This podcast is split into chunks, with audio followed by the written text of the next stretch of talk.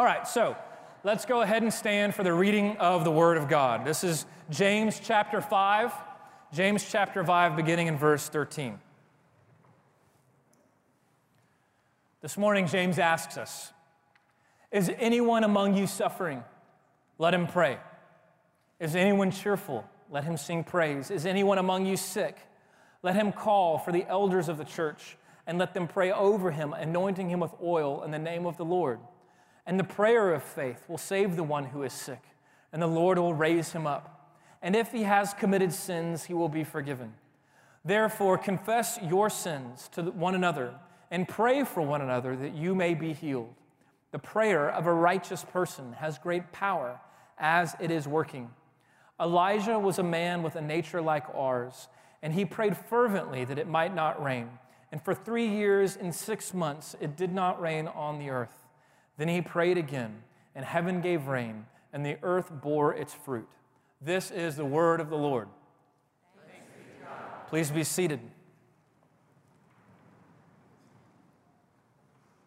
Everybody wants to be powerful. And that's true of us this morning. All of us wants to be powerful.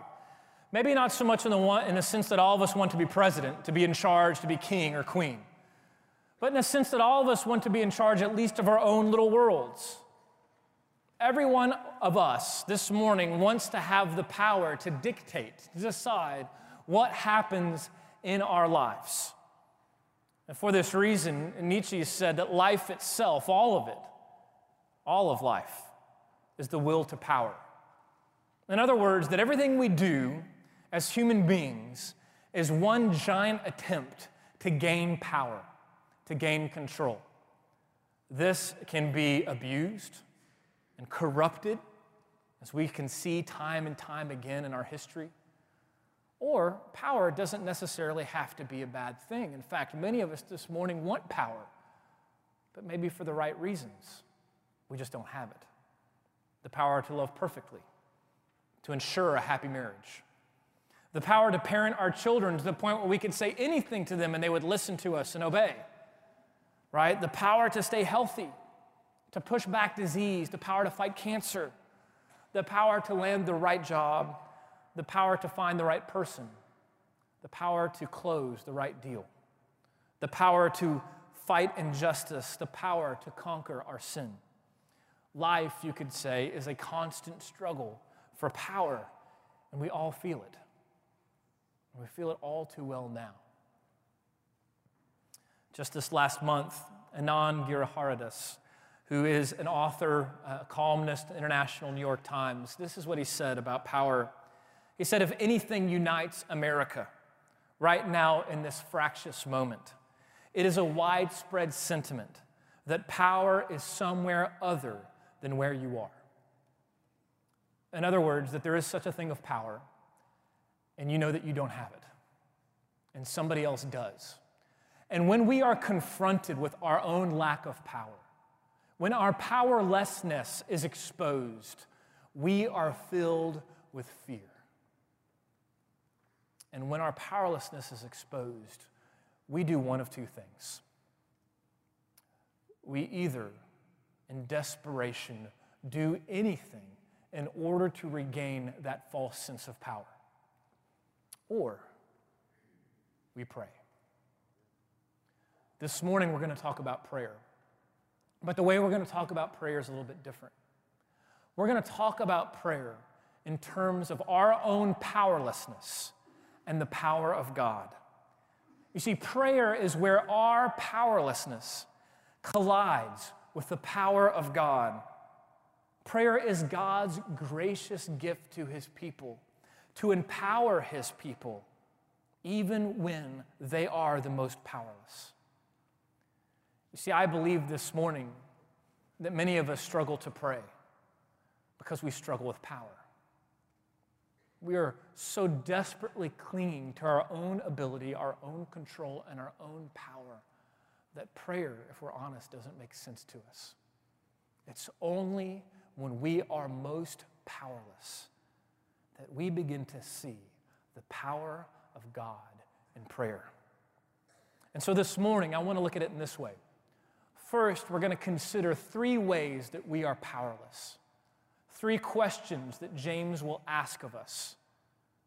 The first is this we will see that we are powerless in our suffering. Second, we will see that we are powerless in our sickness. And third, we will see that we are powerless in our sin. But then we will turn from our own powerlessness to the power of God. And we will see this morning that by the grace and sovereign mercy of our Lord Jesus Christ, we possess the power of God in prayer. Prayer is this mysterious, amazing spiritual moment in life when our own powerlessness is graciously met with the power of God. The first way that we are powerless is this we are powerless in our suffering. I want you to look with me at verse 13, and James asks a question. It's a question for even us this morning. He says this Is anyone among you suffering? Now, he asked this rhetorical question because he knows the answer is yes. You see, everybody suffers. Suffering shows no partiality. Every one of us in this room has suffered or is suffering or will suffer. Heartache, anxiety, depression, sadness, mourning, loss, loneliness, fear. All of us suffers. Romans 8 tells us that when sin entered the world, the world was subjected to futility. It was subjected to suffering, and all of us feel this pain. But believe it or not, as I say these words, you might struggle to believe them. Some of you this morning think that you are alone in your suffering. As you come into a church like this, filled with this many people, and you look around you and you think, with all of these people with their smiling faces, wearing their Sunday best, I don't fit in. I don't belong because I am the only one here who's suffering. This morning, I want you to know that you are not alone. All of us suffer. All of us suffer. And we are in this suffering together. As the ancient saying goes, be kind, for everyone you meet is fighting a hard battle. Others of you this morning, you hear that everyone suffers and you don't like it either. And the reason you don't like it is because you're not suffering now. And like most of us, we are all working very hard to avoid suffering, aren't we? Our society spends so much time and resources, energy, even dollars, in an attempt to make us immune to pain, immune to suffering. And so, even at the prospect of suffering, we avoid it, we run away, we put up a wall. Why? Because when we suffer, we are confronted with our own powerlessness. When we suffer, we know that we are vulnerable, and nobody likes to be vulnerable. We hate the idea of vulnerability. And so we've learned to cope, right? We've learned to put up walls. We've learned to push back against darkness by putting a smile on our face. And when people ask, How are you doing? we learn to say, I'm fine. But the problem with that is not only are we lying to one another, but we're lying to ourselves. You may be aware of, of a woman named Brene Brown. She is a research professor at the University of Houston. And she's a woman who's dedicated the last several years of her career in life to studying vulnerability scientifically. And this is what she's found that when we numb vulnerability, we numb joy. In other words, in our attempt to try to get away from being vulnerable, in our attempt to get away from suffering, we also push away the good things in life. We push away joy. She goes on by saying this embracing our vulnerabilities is risky, but not nearly as dangerous as giving up on love, on belonging, and joy. The experiences that make us most vulnerable. Only when we are brave enough to explore the darkness, she says, will we discover the infinite power of our light. Okay, so what is she saying? Well, she's saying, well, well you have to really embrace vulnerability, not avoid it in order to experience real joy. You need to run towards your suffering, not away from it, in order to truly know joy. It reminds me of James chapter 1. If you remember what James said in the very beginning of his letter, he says, Count it all joy, my brothers, when you meet trials of various kinds. In other words, don't run away from your trials, but run towards them and recognize that God is using your suffering for your joy. And what I find so fascinating about Brene Brown is not just that she stumbled upon a biblical truth as a research professor but that so many people are flocking to her findings. She gave a TED talk called The Power of Vulnerability, and today it's one of the most watched of all the TED Talks 4.5 million views. Why? Because I think all of us this morning know that this is true. We know deep down that we are all vulnerable, we just don't want to admit it. We know that we are powerless. We're just trying everything we can to stop it. So this morning, James asks you and he asks me, he says, Is any of you, are any of you suffering? And the answer, of course, the vulnerable, honest answer is yes. Yes, we are. And so what do we do? James says. Pray. In the same way that he said earlier in chapter 1, if any of you lacks wisdom, then ask God. He's saying, if any of you is suffering this morning, then you should pray.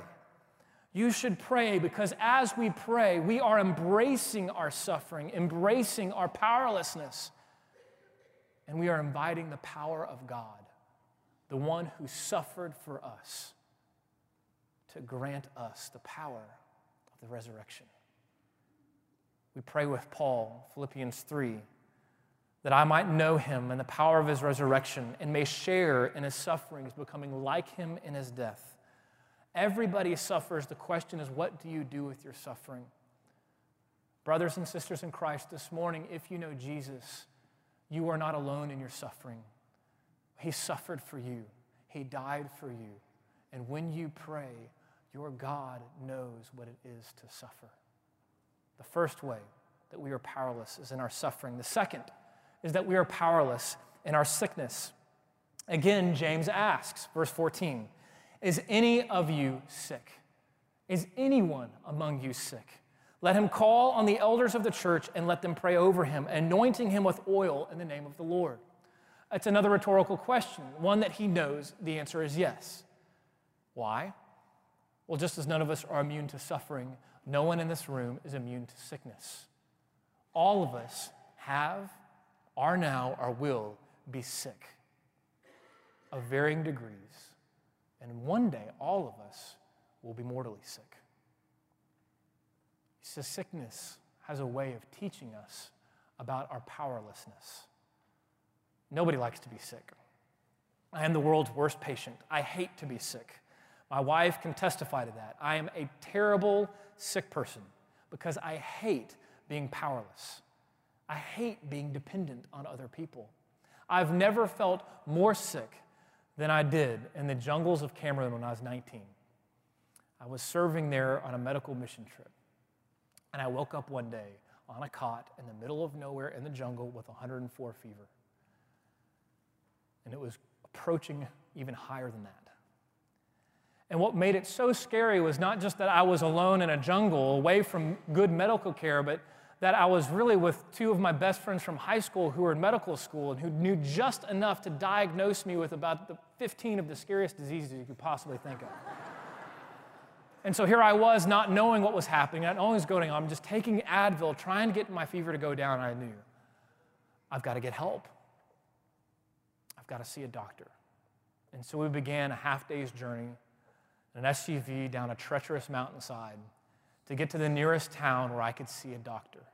And finally, after hours, I walk into this doctor's office. It's hot.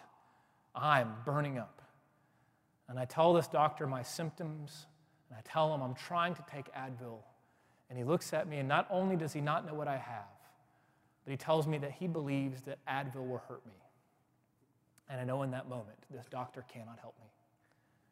And suddenly, the moment that I became most sick became the moment that I've never felt more powerless. What am I going to do? What am I going to do? Sickness has a way of teaching us that we're not in control. And even the best doctors will tell you the body, the human body, is a mystery. There's almost there's only so much that modern medicine can truly do. And so, when we've exhausted out all every single other option, and we are there on a hospital bed, even the most staunch atheist will find themselves praying. Praying that maybe God would somehow bring his power into that powerless moment and intervene. And so James asks us this morning Is any of you sick? Do any of you recognize that you are powerless in your sickness? Then you should pray, James says. Pray that the power of God would come upon you and that you might be healed. But he, he commands a specific type of prayer, not just that you would pray for yourself and pray for one another, but that you would invite the elders of the church to pray for you. And this morning, I must tell you that of all the ministries that we have at PCPC, I am most proud of this one. And it's one that we don't even advertise. As the elders of this church, we believe this passage. We believe that God meets us in our powerlessness, that God heals the sick. And so, every single day of the week, there is a pastor who is on call who is visiting the sick of our church in hospitals all over the DFW Metroplex. Every single day, ready to go and to pray with the sick. Every day, our pastors gather at 11 o'clock to pray, pray for you, to pray for one another. Why? Because we believe prayer is powerful. On Friday mornings, our elders gather together early in the morning to pray. And once a month, once a month. Monday night, the third Monday, our session will gather at night. And anyone who desires to be prayed over can come. To come and tell us that they are sick. And we'll anoint them in the name of the Father, Son, and Holy Spirit. We'll lay hands on them and we pray for them. Why? Because it's in those moments of utter powerlessness that we experience the power of God, the power of God in prayer. James, he continues, he says, The prayer of faith will save the one who is sick, and the Lord will raise him up. Now, this phrase, prayer of faith, is a Greek phrase that, much like a lot of James, he made up. You don't see it in the Greek anywhere else, the idea of prayer of faith. But I think what he's talking about, again, he's going back to James chapter 1. If you realize, we're at the end of James, and so much of what he's doing is connecting back to the beginning. James 1 6, he says, When you pray, ask in faith with no doubting, for the one who doubts is like a wave of the sea driven and tossed by the wind. So he's saying, Hey, when you pray, pray with faith, and God who hears you will answer you. Now, this morning, that's a wonderful promise, but it also can lead to great and dangerous error. In other words, you might think that you need to pray, and if you have enough faith, then whatever you pray will come to pass. And if what you pray does not happen, then you don't have enough faith. That's not at all what James is saying. In a little bit, we'll talk more about unanswered prayer. But what I want you to see is this when you feel like God might not be answering your prayer, when you are praying with great, great faith, and you're praying that God would heal your sickness, and you think that he does not hear you. I want you to consider this the prayer of Jesus on the cross. When he prayed and he cried out, My God, my God, why have you forsaken me? And in that moment, though it seemed like God had completely abandoned his own son, we know that ultimately, on the third day, God did not abandon Jesus Christ, and neither has he abandoned you. Is any of you among you sick? Pray. Pray that God would come in power and heal you. The third way that we are powerless is this we are powerless in our sin. James continues. He says, If he's committed sins, he will be forgiven. Therefore, confess your sins to one another and pray for one another that you might be healed. We are powerless in our suffering, we are powerless in our sickness, and we are powerless in our sin. And just like sickness and suffering is universal, sin is universal too. Every single person in this room is a sinner. We know because the Bible tells us that's true. Romans 3, Paul says, No one is righteous, no, not one. All have sinned and fallen short of the glory of God. And not only is every one of us in this room a sinner, but all of us are powerless in our sin. We, left to ourselves, are powerless against sin.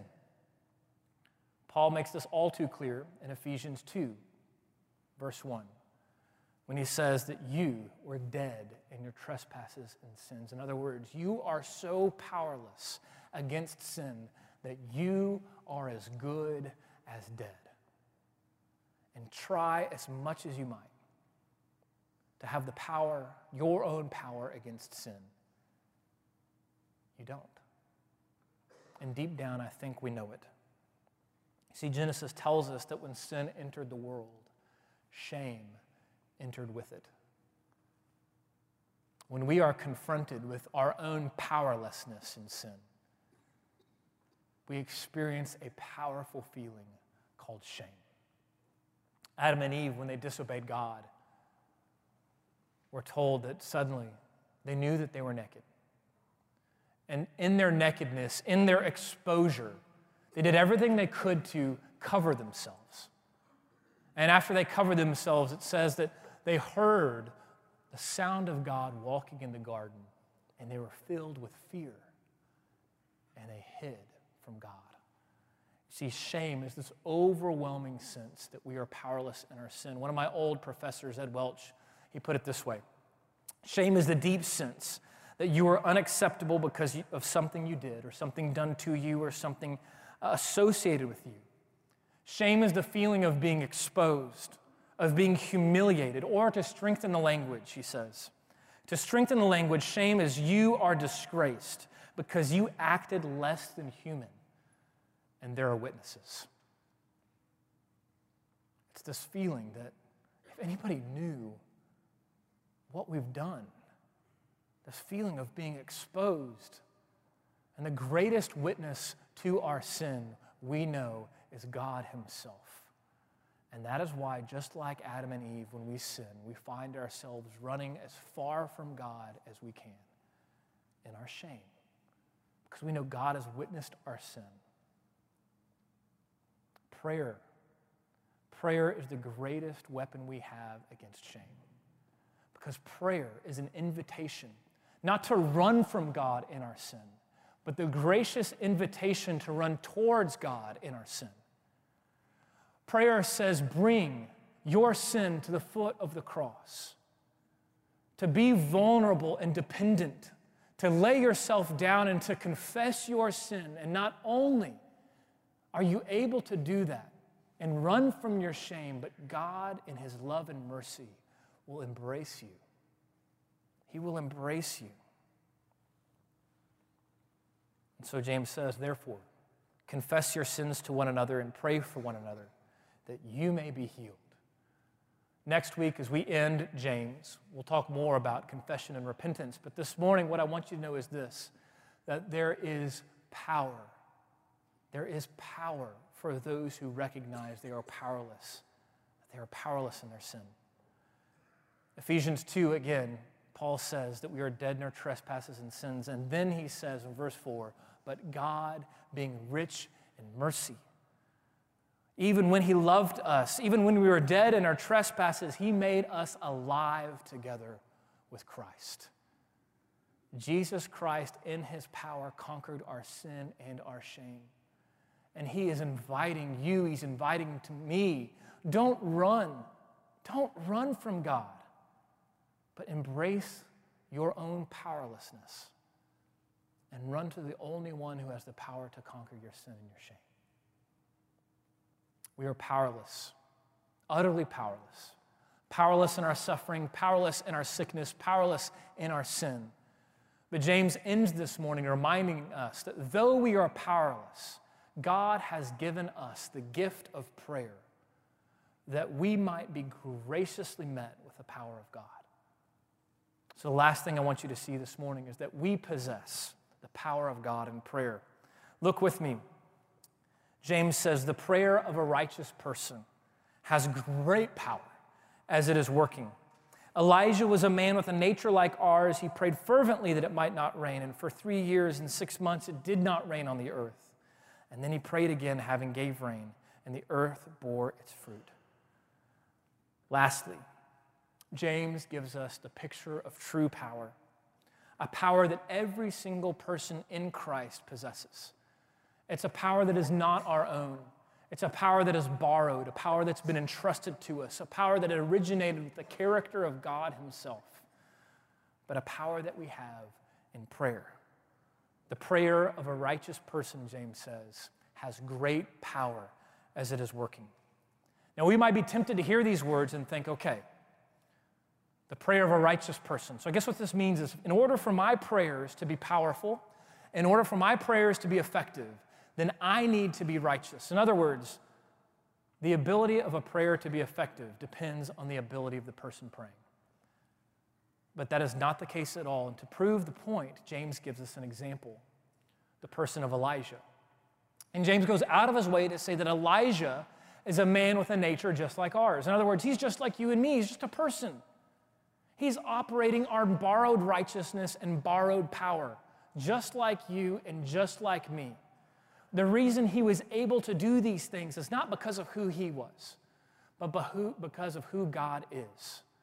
God is the one who made Elijah righteous. God is the one who made Elijah powerful. And so when Elijah prayed, those prayers came in power, not because of Elijah, but because of who God is. So, to understand the power of God in prayer, we need to understand the power of God. God's power is central to all of his attributes, central to who he is, and what makes God God. The fact that God is powerful underlies everything of who he is. In other words, let me put it this way consider some of the attributes of God love, goodness, wisdom, his sovereignty. Every single one of these has power at the center. Great Puritan Stephen Charnock put it this way He said, All holiness is the beauty of God's attributes. And so it is that power is that which gives life and action to all of his perfections. In other words, it's the power of God that makes, makes his love active in our lives. It's the power of God that makes his sovereignty at work in our lives. And this is good news for us this morning because it tells us this that when we pray, God has the power to actively work in the midst of our suffering, our sickness, and our sin. This is a phenomenal promise and gives us great confidence and great hope that there is great power in prayer. Not our power, but the power of God. But this is also something that can lead to great cynicism, great pain, and great doubt. Because this morning you might be asking, well, if God is so powerful, then why hasn't He answered my prayer? If God is so powerful, then why is He not answering my prayer? When we face our own powerlessness, I believe we need to submit first to the power of God but the much more difficult thing is not only to submit to his power, that's hard enough to admit that we are powerless, but then we must also submit to his plan. His power and his plan go hand in hand, they work together. And there's no greater picture of where human powerlessness is confronted by the power of God and his perfect plan than the Garden of Gethsemane. We end this morning in Luke chapter 22 that tells us just before Jesus went to the cross, he went to the garden to pray. And this was his prayer Father, if you are willing, remove this cup from me. Nevertheless, not my will, but yours be done. And there appeared to Jesus an angel from heaven, strengthening him. And being in agony, he prayed even more earnestly and sweat became like drops of blood falling down to the ground. It's a startling image. The picture of Jesus Christ, the Son of God, praying to his Father with such suffering and agony and vulnerability that literally he is sweating drops of blood because he knows what he is about to face. The cross of Christ, and not just a death, a torturous death a shameful death, a powerless death, but that he is going to take on the sin of the whole world. And so he prays, Father, if you are willing, take this cup from me. In other words, if there is any other way, take the cup of wrath that you are about to pour out on me for the sins of the whole world. Take it from me. Take it from me. Did God hear his prayer? Yes. Did God answer his prayer? Well, in a way, you might say no. But another way, you could say, yeah, he did. But his answer was no. This is why the second part of Jesus' prayer is so profound. He says, Not my will, but yours be done. You see, in that moment, Jesus had given up. He'd emptied himself of all of his divine power. And in that moment of powerlessness, he was crying out to God, Take this cup from me. And God's answer was, No, my plan is perfect. And yet Jesus also prayed, Not my will, but yours be done. And he submitted himself to the power and plan of God. And Jesus Christ took on our powerlessness. Jesus Christ took our suffering, our sickness, our sin, and our shame. And in that moment of powerlessness on the cross where he died, he came in power to conquer our suffering, sickness, and shame. You see, it's in the powerlessness of the cross that we find the most power, the very power of God. Jesus Christ, Jesus Christ took on what you lack, the fact that you are powerless against all things, and He has given you the power of His death and resurrection. And so this morning, James asks, is any among you suffering? Is any among you sick? Have any among you sinned? And He's inviting you, He's calling you, He's begging of you. Pray. Pray to the one who sent His Son to take on your suffering, sickness, and sin. Pray to the one who knew powerlessness in order that you might know the very power of God, the power of the cross. Let me pray for you. Let me pray for myself, and let's sing together. Father, we pray. And as I pray this morning again, I'm reminded of my own powerlessness. That it is nothing that I can do, no words that I can speak, no power that I possess that could change myself, to change the heart of anybody here. And so, Father, we pray that you would come to us in power, that you would take our suffering, that you would take our sickness, that you would take our sin, and that you would remind us this morning of your own power through the power of the cross of Christ. And that this morning, as we were reminded of your great power, that our hearts would be lifted up and that we would worship you, our powerful King of kings and Lord of lords. It's in the strong and powerful name of Jesus Christ we pray. Amen. Let's stand and let's sing together.